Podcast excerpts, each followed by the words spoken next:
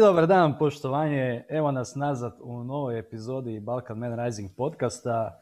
I danas imamo našeg dragog Marka Dimitrijevićeva iz jednog od naših krugova i također vraća nam se naš dragi Miodrag koji će sa mnom zajedno proći jednu interesantnu temu, jednu bitnu temu koju koju smo se odlučili dohvatiti, a to je tema anksioznosti kako ona djeluje, e, kada, kada se javlja, na koji način se nositi s njome i koliko je to zapravo ozbiljno danas u svijetu, a ljudi zapravo odbacuju i ne okreću se ka njoj da bi efektivno naučili živjeti s njome i nositi se s njome. Marko, moj dragi, da li mi molim te možeš reći nešto o anksioznosti i da li ti se ikada javilo u životu i kako se nosiš njome otprilike? Ićemo redu. Redom, pa ono, reci nam nešto o anksioznosti. U redu, hvala Adrian. Um, ovaj, što se tiče anksioznosti, naravno da sam imao iskustva sa njom. Um, kako bih ja definisao anksioznost, kako je ja zapravo vidim, ona je jedan veliki nevidljivi neprijatelj, kao mm. neka nevidljiva neman, zato što uh, mi u svakom trenutku smo svesni da anksioznost postoji u nama, a vrlo često drugi ljudi je ne vide. I vide, je, vide naše, naše strahove kao iracionalne. A, baš zbog toga želim najpre samo da naglasim ljudima koji su u anksioznosti, koji imaju izazove sa anksioznošću, da su njihovi strahovi legitimni i da njihovi stvari zaista postoje u glavi, baš zbog, zbog hemije koja se u tom trenutku u nama, zbog hormona koji se proizvode. A, što se tiče mojih prvih iskustava, pa verujem da su ona a, verovatno se javila u ranijem detinjstvu, a da možda nisam tada ni bio svestan toga i nisam znao ni da ih definišem. Tek kasnije kroz rad na sebi i kroz procesuiranje nekih a, situacija iz detinjstva sam možda uvideo da je to zapravo tada bila anksioznost i a, počela je najpre kada u odnosu sa roditeljima i sa okolinom, znači sa decom, u druženju sa decom, u oni prvi trenuci kada vam neko kaže ne, kada vam neko a, protivu reči, kada u vama to izazove a, neku nelagodu. A, verovatno se to gomila tada, znači na, kroz dalji, dalje iskustvo životno. A kasnije a, se sećam nekih anksioznih epizoda u u srednjoj školi. To su oni čudni tinejdžerski dani kada smo svi uh, puni hormona i svega i svačega i kada jako teško se sa nekim stvarima suočavamo i bitno nam je da budemo prihvaćeni uh, u nekom društvu i da budemo viđeni, a vrlo često u svojoj glavi nismo. um, kod mene je bila prilično izražena socijalna anksioznost do te mere do te mere da sam u jedn, u, imao trenutke kada recimo nisam mogao uopšte da uđem u trgovinu, u prodavnicu, ukoliko tu ima nekoga. Znači znao sam da obilazim oko prodavnice, da idem par krugova, da bih se, da bih se vratio ponovo i video da li tu ima nekog. Što je sad, mislim sada kada pomislim na to, to je jezivo i takav, takav zatvor u glavi iz kojeg je stvarno uh, teško pobeći dok se ne osvesti mi nismo učeni o tome i nije se pričalo nikada o tome ni, a, ni u porodici, ni sa roditeljima i baš iz tog razloga je teško to i osvestiti. Hmm. Ovoga, možeš li mi reći ovoga, što se događa u tom trenutku kada dobiješ taj napad anksioznosti? Ovoga, da li prepoznaješ neke emocije koje se javljaju E, da li u biti možeš riječima uopće prenijeti što se događa unutar tebe, tvoje glave i tvoje, znači, tvojih emocija. E, kako to izgleda ako nam možeš približiti sliku malo toga? Naravno, postoje, postoji dosta simptoma i oni su različiti, nisu kod svih, kod svih ljudi isti simptomi. A kod mene su neki od simptoma bili ono, jako lupanje srca, to je vrlo čest simptom znači gde mi imamo utisak da a, ono što kažu da će srce da nam iskoči iz grudi. A, uz to obično ide i preznojavanje, hladan znoj, a, što je a, to se dešava zato što se u našem organizmu luči kortizol koji je hormon stresa i on je odgovoran za onu situaciju kada hoćemo da se suočimo sa njom ili da bežimo, flight or die situation. I u takvim situacijama naš organizam počinje da pumpa više krvi da bismo mi imali da bismo imali dovoljno snage da se suočimo sa situacijom ili da pobegnemo od nje. Hmm. Što se tiče daljih simptoma, kod mene je bila jako prisutna vrtoglavica, odnosno osjećaj vrtoglavice. Sećam se da sam ponekada čekao u redu u pošti i imao sam utisak da ako samo pomislim na to da ću se onesvestiti, da ću da se onesvestim iste sekunde.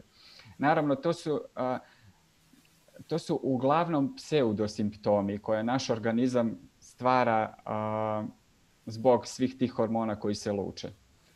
Simptomi koji nisu vidljivi drugim ljudima i baš zato su jako teški opisati nekome, opisati kroz šta prolazimo. Zato često dolazimo, dolazimo u situaciju da, ne, da nemaju razumevanja ljudi za nas, nego nas opisuju kao, ne znam, nezahvalne ili razmažene ili jednostavno a, nemaju kapacitet da nas saslušaju. Hmm. A, dalje simptomi, a, jedan od simptoma je isto i a, gušenje, odnosno teško disanje. Gušenje, odnosno pritisak u grudima, ovde u predelu grla. A, tu, a, I to je zbog toga što a, ne možemo, imamo utisak da ne možemo dovoljno, dugo da, dovoljno jako da udahnemo A, sećam se jednog trenutka kada sam prvi put se susreo sa jogom i kada sam sedeo u onom lotus položaju i pokušavao duboko da dišem.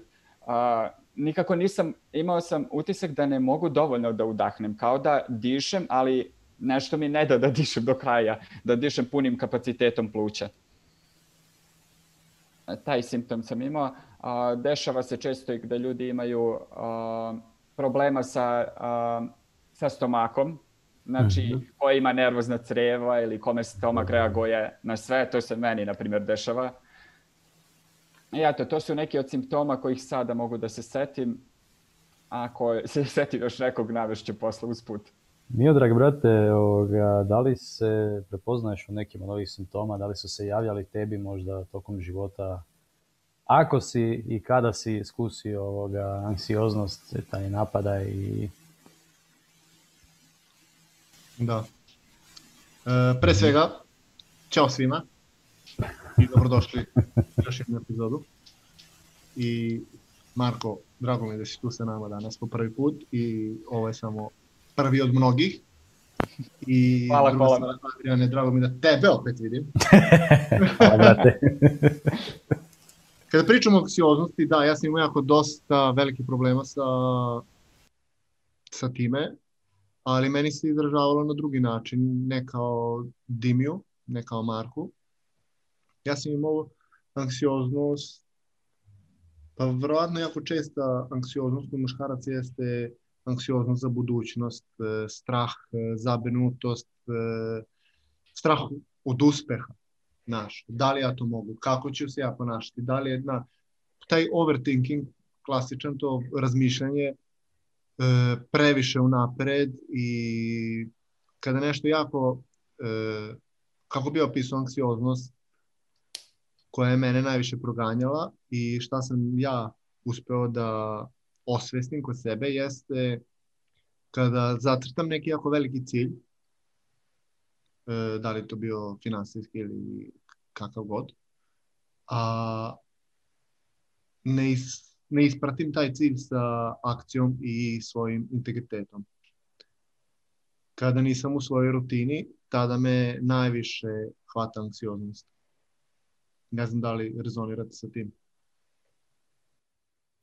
Definitivno da. Ovoga, vidim sebe u tome, pogotovo što se tiče znači, te rutine koja djeluje kao jedno od alata koja je vrlo bitna u tome da naučimo živjeti sa time, s anksioznošću i sa nošenjem s njime, s njome. Jer kao što i sam znaš, naša rutina nas uči kako da budemo udobni u vlastitom tijelu, u vlastitim emocijama, mislima i svemu. I meni se isto tako javljala vezano za budućnost moje razmišljanje i premišljanje, znači taj overthinking koji bi se javio, stvarno me zna ono baciti u tako nekako stanje gdje bi to bilo jako intenzivno. Znači doslovce sam sebe ono zakopaš u to, jel? Um, također meni bi se znala javljati na nekim drugim nekim drugim uh, ovoga, područjima života i to ono što je Dimi Marko, naš dragi, rekao, uh, baš ta socijalna anksioznost gdje ja kao klinac, ovoga, ja sam imao jako velikih problema sa govorom. Znači ja sam mucao. I meni je to trajalo nekih deset godina. I ja kad bi se našao, na primjer, u situaciji gdje sam osjetio pritisak izvana od nekih drugih ljudi ili e, od svojeg okruženja, koje ili direktno ili indirektno pokušava komunicirati sa mnom, uh, zablokirao bi. I ušao bi u glavu, u razmišljanje, premišljanje, gdje bi tražio riječ koju da izgovorim, jer ja bi često zamucao na određenim slojima. To su slova P, S, T, D, T. I tražio bi zamjensku riječ koju da izgovorim, umjesto riječi koja sadrži ta slova. I u tim trenucima premišljanja počelo bi mi se dešavati da iznutra krenem ovoga, osjećati taj, to gušenje, taj hladan znoj.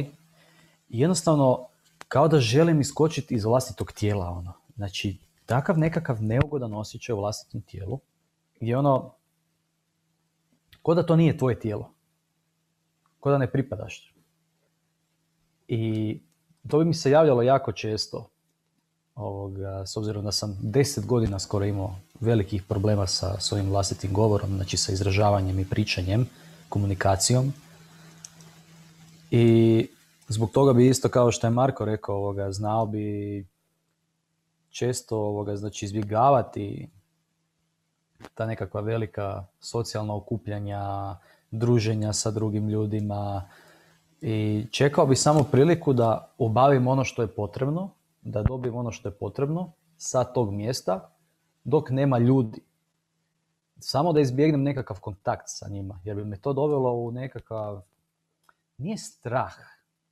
Teško je to opisati. To čak nije strah. To je jednostavno ta nelagoda unutar mene znajući da se mogu naći u toj situaciji gdje ću doživjeti tu blokadu, gdje će me možda neko čudno gledat, gdje, zato što nisam sposoban izraziti se. I zato što sam znao što mi dolazi u paketu sa time, sam sebe sam ono i prije nego što se situacija ta dogodila znao ono pritisnut i odmaknut od tog okruženja i tih mogućih kontakata koje bi ostvario. Jel? Slažem se, znaš ovaj, šime sam se susretao često i ja i ljudi oko mene, a verovatno i vi ljudi oko vas i generalno muškarci jako često oko oko posla. Često ljudi ne rade posao koji vole i onda ili nemaš posao ili slično i onda ti krene 300 stvari da ti se mota po glavi i to je jedan jako bitan faktor da ljudi nađu nešto što zaista vole da rade. To bi savjetao svim ljudima, nađite nešto što volite da radite, ne mora to biti posao. Ok, radiš posao, moraš da prehraniš familiju, ali tako, ali nađi nešto posle tog posla da možeš sebi da daš ljubavi. Da li će to biti, ne znam, golf, da li će to biti trčanje, da li će to biti... Nađi neku aktivnost koja će tebe da zadovolji. A da nije e, toksična aktivnost, gledanje pornografije, dođeš kući i si gledaš pornografiju, da nije gledanje Netflixa, da nije, da nije toksično i loše za tebe, nego da je nešto korisno. Da nađe neki hobi. To bi ja isto savjetovao ljudima. Jedna stvar jako bitna, meni koja je jako puno pomogla, jeste trening. Meni je trening bukvalno spasio život.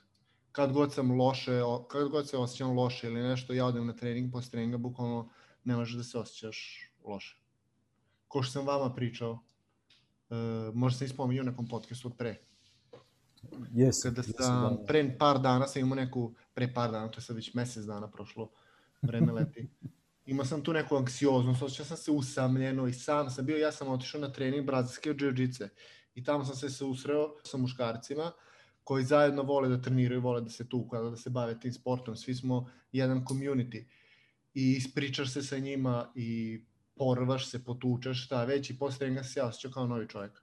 A prvo je bilo, hoću ići, neću ići. Baš to, i onda sam se setio Adriana, tvoje savršene rečenice, e, nekad nije bitno kao, kako se, to ćeš ti bolje reći, sad te neću dobro ni citirati. Nekad nije bitno kako se osjećaš, bitno je samo pojaviti se. Tako nekako, čak si ih dobro izrecitirao. Nekad nije ni bitno ovoga, kako se osjećamo, u kakvom smo stanju i sve. Bitno je samo pojaviti se. Ono, je to, tu već napravimo pola posla samom našom pojavom. Jel? Dimi, brate, reci mi ovoga, imaš li kakve taktike i načine na koje, si, koje su ti služile uh, da živiš i suočavaš se sa anksioznošću? Mislim da je jedna od najsigurnijih taktika zapravo naći uh, sigurnu osobu, odnosno početi da, da pričaš o tome. Bilo da je to, ne znam, roditelj, brat, sestra, drug, drugarica, kogod, jednostavno pričati o tome, jer onog trenutka kada krenemo da pričamo o tome, onda i imamo a, neku svest o tome kako da, šta trebamo da uradimo po tom pitanju. Možda će taj neko ko nas sluša dati neku instrukciju, ali je bitno isto da nas sluša bez osuđivanja. Znači da jednostavno a, ima razumevanja za to što, kroz šta mi prolazimo. A, mislim da je isto jako bitno a, kao što sam rekao, osvestiti to i jednostavno a, mnogi, kod nekih ljudi a, pomaže da zamisle taj, tu anksioznost kao, šta znam, u nekom fizičkom obliku, kao neki avatar, kao neko telo ili a, kako god, jer tako im je lakše da se sa njim suoče, da jednostavno ga, da ga prigrle, da ga integrišu i da mu daju prostora da vide šta zapravo želi od njih. Koristiš li ti tu taktiku s avatarom?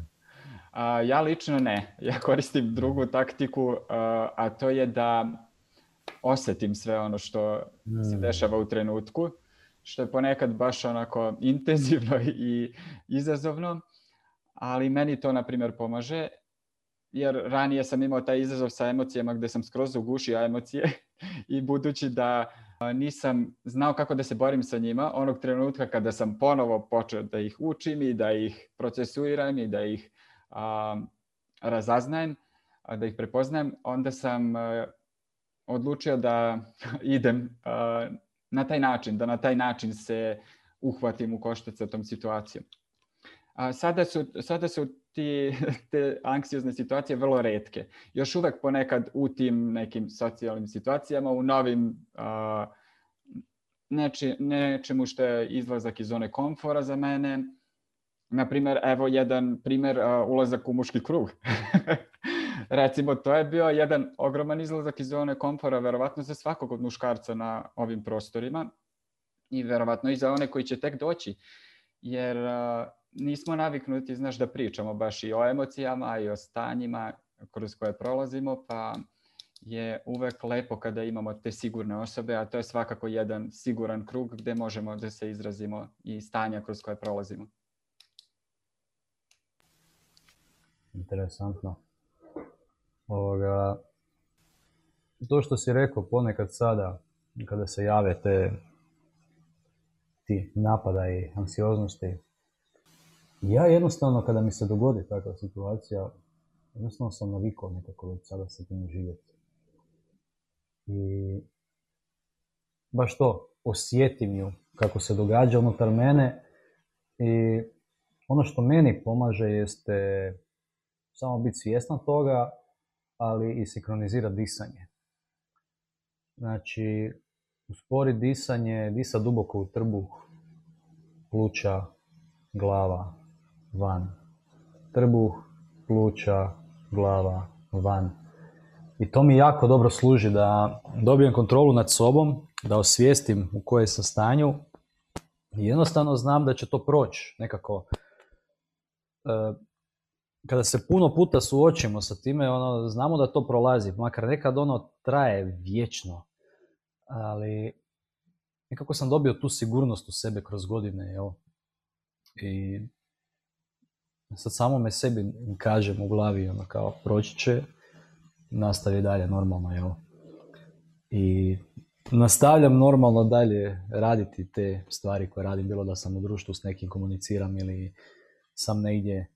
Jednostavno je postalo kao neki dio mene koji tu i tamo izađe, jel?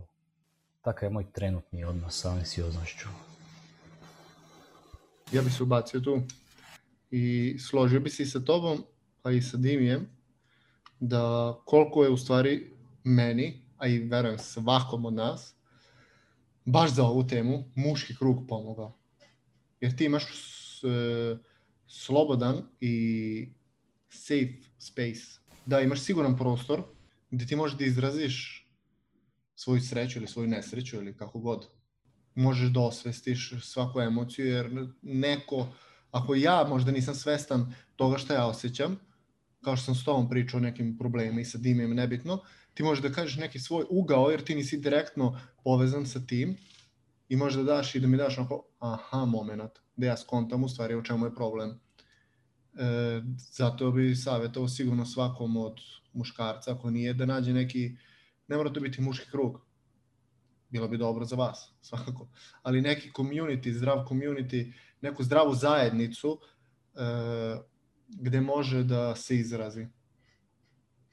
Svakako. Dalje bi spomenuo e, svakako vežbe disanja, što si sad Adriane spomenuo, meni je to e, prošle godine Wim Hof, onaj metod hladna voda e, i vežbe disanja, onako svako jutro baš imalo efekta, baš je moćno. Onako da. nekako uzemljite za... Veliko da. uzemljite za ceo dan, spremite za ceo dan i da prosto ne može ništa da te iznenadi. Ali isto je nekako velika stvar, uh, ovo će moj drug Ervin da, da jako voli što ću reći, meni jedna jako bitna stvar mi je pomogla, to jest nije bitna, ali je meni značajna, jeste sama filozofija stoicizma. Kad se me otkrio, meni ono u jednom momentu, opet ću se izraziti tako možda olako, ali spasila život. Znači, izvukla me iz te najgoreg stanja anksioznosti i bukvalno mi je, bukvalno od tad mi je počelo onako sve da kre, sve, sve krenulo onako tup, tup, tup, tup, tup, zavrteo se točak i sad samo kao grudva velika skupljam e, sebe u dobrom smislu. Znači, ono negativno otpada, a ja rastem i rastem i rastem kao grudva, ali to što raste u meni je sve je svetlo. Nije mrak. A jedan od tih sigurno je bio uh, stoicizam koji mi je pomogao. Ne znam da li ste vi se susretali sa tom filozofijom ili da li praktikujete neke vežbe iz toga, ali eto, to je neka moja reč. Jesam i praktikujem. I ovoga, mogu reći da me donijela jako puno benefita, kao što si sam rekao, u život. I ona mi je u biti, ajmo reći, bila nekakav temelj, čvrst temelj za novi mindset koji sam izgradio. I nekad, naravno, dogodi se da malo skrenem i ja jel, sa tog puta, ali samo to što si ti podijelio, znači taj nekakav točak koji krenuo se skupljati, to svjetlo koje se gradi, tako i na mene također je djelovalo, jel? Dimi, brate, koliko se ti upoznan sa stoicizmom i općenito sa tom filozofijom i sa našim dragim Markom Aureliusom.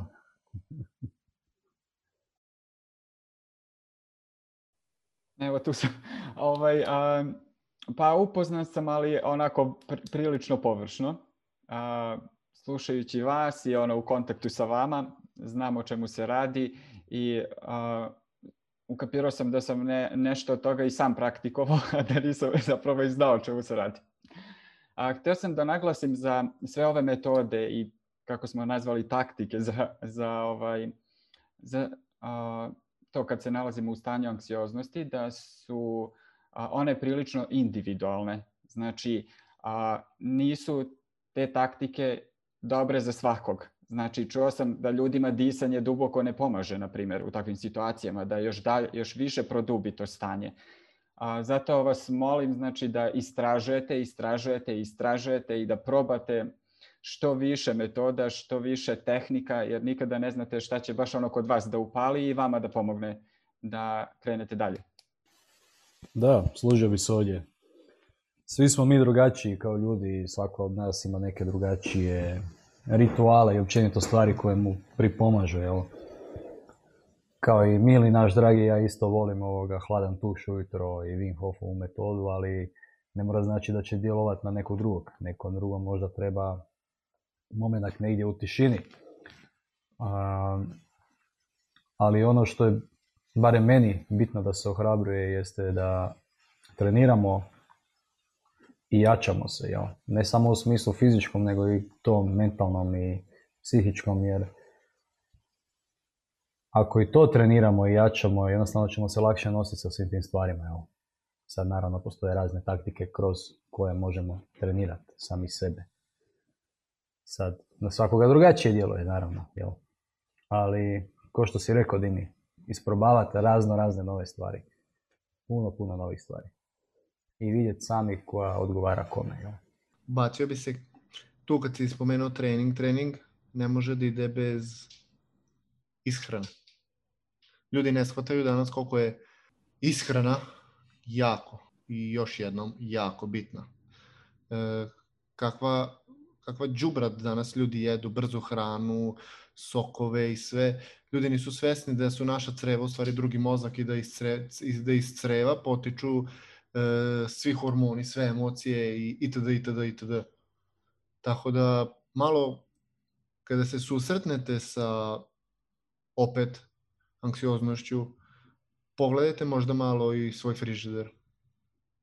Šta se nalazi u njemu? Šta jedete? Malo reflektujte svoj životni stil. Da li se kreće? Da li gledaš samo televizor i negativne ljude i farmu i džubrad oko sebe. Ono što konzumiraš, što si. I, na primer, e, ja sam uzeo i sa socijalnih mreža otpartio, blokirao, nisam blokirao, glavno sam otpartio sve ljude, sve negativno, što je meni izazivalo nešto loše, negativno, kao, ah, vidi ovo, i, znaš, i on sve sam obrisao i počeo sam ponovo iz početka. Iz početka ponovo gradim svoje socijalne mreže zašto ne želim da mi socijalne mreže budu kad ja dođem i vidim nešto, neko nešto i mene triggeruje, ja se iznerviram i ono kao šta sam uradio sa svojim životom, zašto? Znaš, i onda baciš telefon. Tako da malo reflektujte malo svoj lifestyle, tempo, frižider. Vidim da se smijete za frižider. šta biste dodali? To je to. A mislim, sve si dobro rekao ovoga, jer baš to kada, kažeš prehrana ne misliš samo i na stvari iz frižidera nego i na stvari koje konzumiramo kroz oči i uši također jel? što slušamo što gledamo jel? jer je to neka hrana za naš um jel? čime hranimo naš um naš mozak ali su to pozitivne stvari ili negativne ono jednako je bitno jel? i što prije osvijestimo to, to ćemo prije moći poduzeti neke akcije, naravno da napravimo neku promjenu. Ali ovo mi se sviđa, ovo što si rekao, ne to za socijalne mreže koje danas ono stvarno ima svega i svačega. I samo to odpraćivanje i ponovno građenje nečega što ti služi, jel, realno ovoga, te socijalne mreže su tu za konzumiranje, sad za nekome za kreiranje, ali većini ljudi koji konzumiraju, konzumiraju jako puno svakakvih stvari. I stvari koje ih bacaju u neka loša stanja, neke nisko vibracijske emocije koje mogu dodatno utjecati na njihovo zdravlje. Jel? Tako da je to jako, jako, jako bitan dio. Jel? Uz naravno frižider. Ja bih spomenuo jednu stvar. Evo, da mi vi date odgovor. Sa čime sam se ja susretao i sa čime se susretali mlađi momci, pošto ja sam da, nekad bio mlad momak, hehe. sa čime, e, socijalne mreže kad smo spomenuli, mi kao muškarci u sebi uvek imamo nešto to da gradimo. I sad, naravno, pošto živimo u kapitalističkom društvu i želimo da gradimo financije novčano, i ti kada otvoriš socijalne mreže i vidiš nekog lika koji kaže, ne znam, uglavnom, kada ljudi se ugledaju na tuđi život, tuđi lifestyle, kao, u, on ima jahtu, želim ja, on ima ovakav auto, želim ja, on ima ovoliko para, želim ja. Šta biste vi rekli ili pomogli tom čoveku? Pa, prvo rekao bi mu da napravi malo istraživanje malo dublje, ako ga već toliko to muči, da pogleda malo drugu stranu tog novčića. Jer, naravno, svaka čast ljudima koji su uspjeli izgraditi nešto, koji su bogati i koji su, ono, stvarno tu i služe svijetu kroz neki svoj dar i to im je omogućilo da stvore nekakve prihode i bogatstvo u svom životu ali isto tako ima i ona druga strana. Gdje su ljudi koji prodaju razne priče i više se pojavljuju kao influenceri, bitno da im je vanjski izgled, nego ono što je zapravo iznutra, što je puno bitnije. I rekao bih da ne puše svaku priču ono koju vide, ono. nego da se fokusiraju na ono što je njima bitno i ono koji su njihovi darovi i što su oni prošli u životu da ih je ojačalo i da pogledaju što su pozitivno iz to izvukli. Jer jednog dana to im može donijeti bogatstvo. A ne neki ulog od 500 kuna u neki, neku firmu koja će ti svakih šest mjeseci vratiti nekakav ROI od 35% u priči, a zapravo iza toga svega upadneš u veće probleme. Jel? To bi ja rekao. Evo. Evo ja bih se složio, zapravo kod društvenih mreža je bitan, bitno na, što nam, na čemu nam je fokus i recimo ja kad uporedim a, moje društvene mreže pre godinu dana i sad, šta sam tada pratio, šta pratim sad, znači ono baš se drastično razlikuje i mnoge od tih stvari nama izazivaju anksioznost, baš ono, jer se upoređujemo, večito upoređivanje sa drugima. Tako smo odgajani u tom svetu takmičarskom, posebno muškarci. I um, mislim da treba zaista paziti gde je fokus. A još jedna dobra stvar a, od metoda, hoću da se vratim na metode, jeste boravak u prirodi naravno. Znači ono, svi smo mi potekli od prirode, svi smo mi deo majke prirode. Tako da, a, ko će bolje da nas razume oko nje? Od nje. ko će bolje da nas razume od majke prirode? A, boravak sa životinjama, znači psi, mačke, koja god životinja, mravi, skakavci, insekti najsitniji. Znači, sve te životinje, svi smo mi jedno, tako da a, ako će neko da nas razume, ko će bolje da nas razume od majke prirode, od onoga što je ona? Definitivno se slažem. Definitivno da, da, da, da i da. Mili moj dragi, ti si nedavno dobio, ovoga, udomio jednog mačića. Kako on djeluje na tebe, molim te reci mi. On na mene, pa pazi, ovaj, koliko god to meni bilo glupo, Osim što te naravno zajebala stalno, ali ono, kako djeluje. da, ali koliko to, jel da koliko životinja može da ti uđe, uđe pod kožu, ali e, dobiješ dobiješ novi zadatak da brineš o nekome.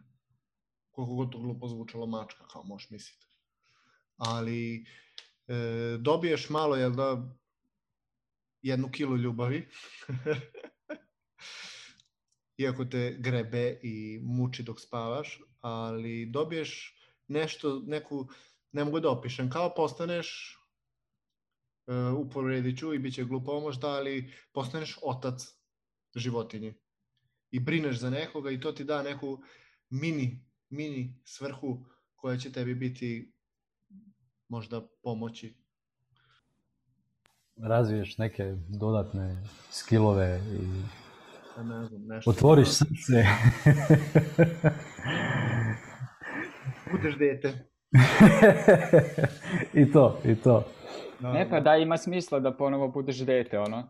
A to Pa jest. unutrašnje dete koje pustiš da se igra zajedno sa životinjom. Slažem se. E, spomenuo bi isto e, šta sam primetio. Puno muškaraca, jako puno muškaraca ima jako velikih problema sa organizacijom. Organizacijom svog dana, e, sa stvaranjem rutine, sa, sa stvaranje navikama i baš sam pričao sa Adrianom, radimo na jednom projektu, to jest ja ću da radim na jednom projektu i da pomažem muškarcima, jer vidio sam da meni to jako lako ide, a muškarci se jako muče. Tako da neki prvi savet koji bi dao muškarcima koji se osjećaju anksiozno, uzmi na papir napiši svoj dan, ispuni ga. Ustaću ujutru u šest i bukvalno od 6 i 5 namestio sam krevet, u 6 i 5 se tuširam, u 6 i 15 e, kako se zove meditacija, ne znam, u, od do 7 sati čitam knjigu, napravi sebi neki raspored i neki, neku rutinu i drži se toga. Takođe je nejako bitna stvar gde sam ja jako često upadao u zamku, uh, radi to svesno, nemoj da radiš da bi uradio, jer ako ne uradiš to, kao, a, osjećaš se loše, osjećaš se anksiozno opet, radi to svesno. Znači, nemoj da radiš svoju rutinu samo da bi uradio, da bi ček, dobio ta, kao taj, e, da bi čekirao samo, nego radi svesno. Napravi neki, uzmi papir i napravi svoj dan i napravi tako da ti budeš zadovoljan sa tim. To bi neki eto savjet koji bi ja takođe dao ljudima. Da, slažem se ovoga. Samim time dobijamo neku da, kontrolu nad svojim životom, ali nad stvarima nad kojima možemo, nad stvarima koje su nam bitne. I u isto vrijeme kada si dopustimo da zapravo smo stvarno svjesni i da iskusimo to kako treba, ne samo da bi, kao što si ti rekao, znači samo čekirali tu kuticu, taj, stavili kvačicu na taj box kao completed, zapravo otvaramo mogućnost da i iskusimo taj flow života samoga, jel? Jer ponekad anksioznost se javlja kada ne znamo gdje smo u životu, kada ne znamo koje stvari nas čekaju, kada smo zbunjeni, kada smo u nekoj novoj poziciji koja nas gurne u kut i ostavi nas u nepoznatom. I što možemo tad? Tad ono što nam pomaže jeste da imamo kontrolu nad onim stvarima nad kojima možemo, a to je naše zdravlje, naravno kroz te neke rutine, to je ono što konzumiramo, ono što možemo raditi u tom trenutku, jel? kroz stvaranje nekakvog prihoda i tako dalje. I samim time imamo nekakvu svrhu, nekakvu svrhu da se brinemo sami o sebi, jel? koja je jedna od svrhi, svrha svakog čovjeka kada se rodi na ovoj planeti. Jel? A što je muškarac bez svrhe? Jedna veliki, jedna velika anksioznost se javlja tamo gdje muškarac nema svoju neku svrhu u životu. Jel? Slažem se, jer nismo se rodili da bi samo radili i spavali i tako u krug. Potrudite se da radite stvari koje vi volite, koje uživate.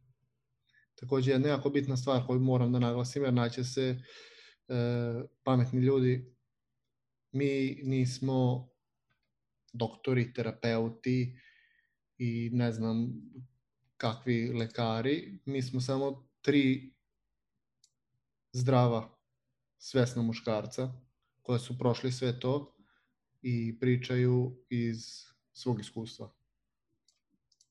Tako da ne bude posle Takođe, naravno, ako nama ne verujete, takođe uvek postoji pomoć psihologa, psihijatra, dobro, psihijatra ne, ali psihologa, ima dobrih ljudi koji mogu da vam pomognu kao stručna pomoć, je tako?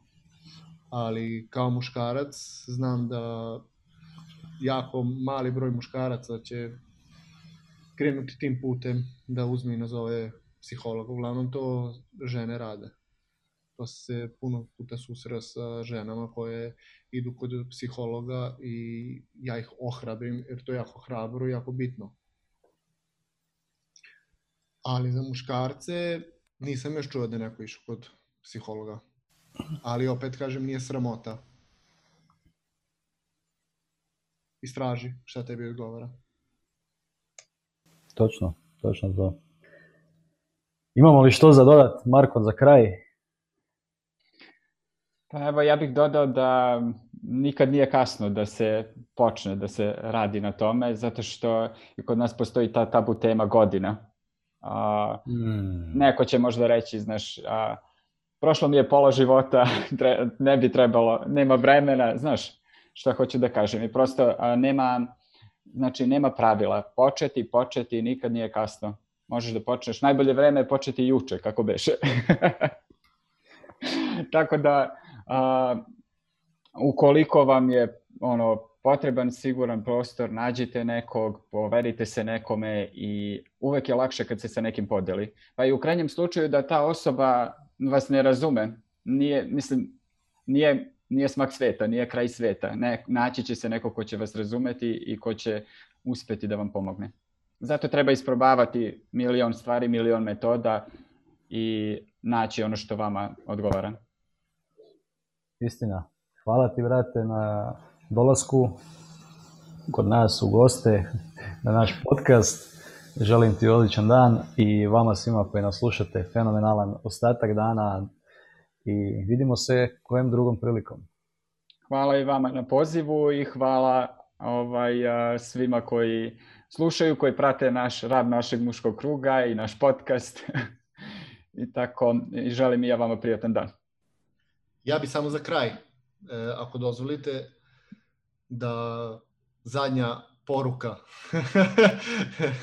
muškarcima. Pucaj, brate, ako, pucaj. ako, ako nemate nikoga kome, s kim možete da se pričate, s kim možete da pričate, javite se Adrianu, javite se Marku, javite se meni, javite se, pišite u grupi uh, Balkan Man Rising, slobodno se javite, tamo vas niko neće ovaj, osuđivati i smanjivati vaše probleme.